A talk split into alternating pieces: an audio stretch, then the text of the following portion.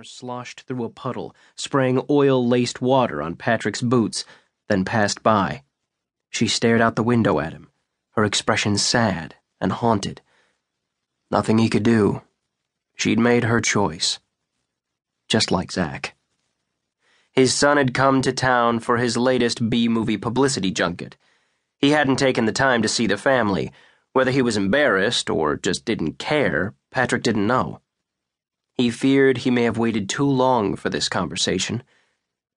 His son had run away from home, from his family, from his faith, from his soul.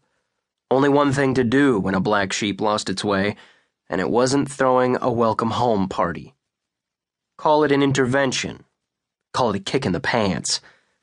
Which was why he was heading toward a bar he had no business being near instead of cuddling with his wife in front of a roaring fire, enjoying a shot of whiskey and maybe even getting lucky. Not that Anna would have needed much persuading. Even after nearly 30 years of marriage, his blood ran hot for his wife whenever he saw her pretty ginger hair and piercing green eyes.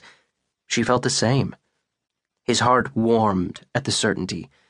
They'd had their rough patches over the years, but these days, no man could ask for a better life a fulfilling job as a cop, the love of a woman, and six strong sons, most of whom were on the right track.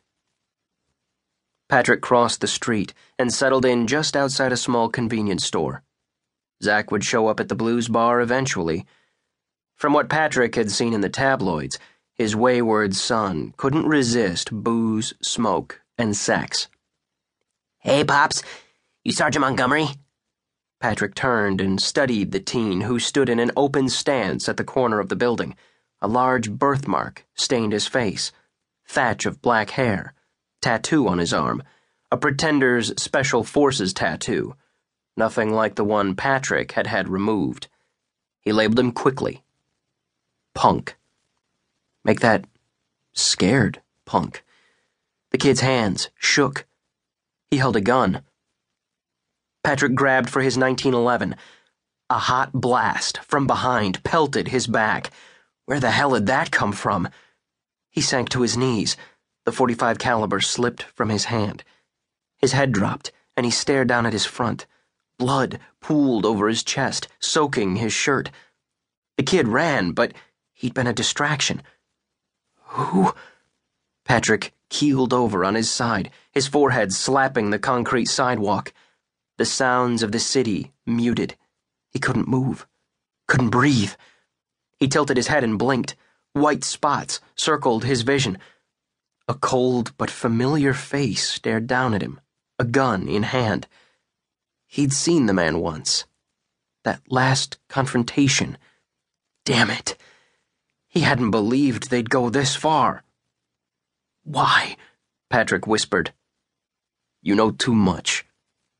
The figure melted away. Far off screams barely penetrated his mind. His phone rang. He couldn't pick it up. His body tingled, then went strangely numb. And he knew. Oh, Anna. I'm sorry, my darling. Each breath turned into a struggle. A gurgling bubbled in his chest. Dad? His erstwhile son's voice shouted from the darkness. Strong hands grabbed him. Oh, God, Dad! Someone call an ambulance! Zach, he whispered, struggling to form the word. What are you doing here? Zach choked. Patrick's strength poured from his chest, but he rallied his heart and forced his eyes open. His boy stared down, in that moment looking so much like Anna. Her hair, the shape of her eyes, he looked up into his son's face. Tears streamed down Zach's cheeks, bloodshot eyes laced with fear and regret. He cradled Patrick close, but Patrick could no longer feel his son's touch. Hold on, Dad, please. It was too late. Tell Mom. Love her, he gasped.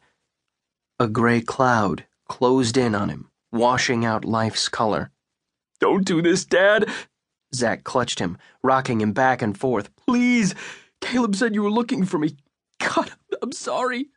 I'll make this right.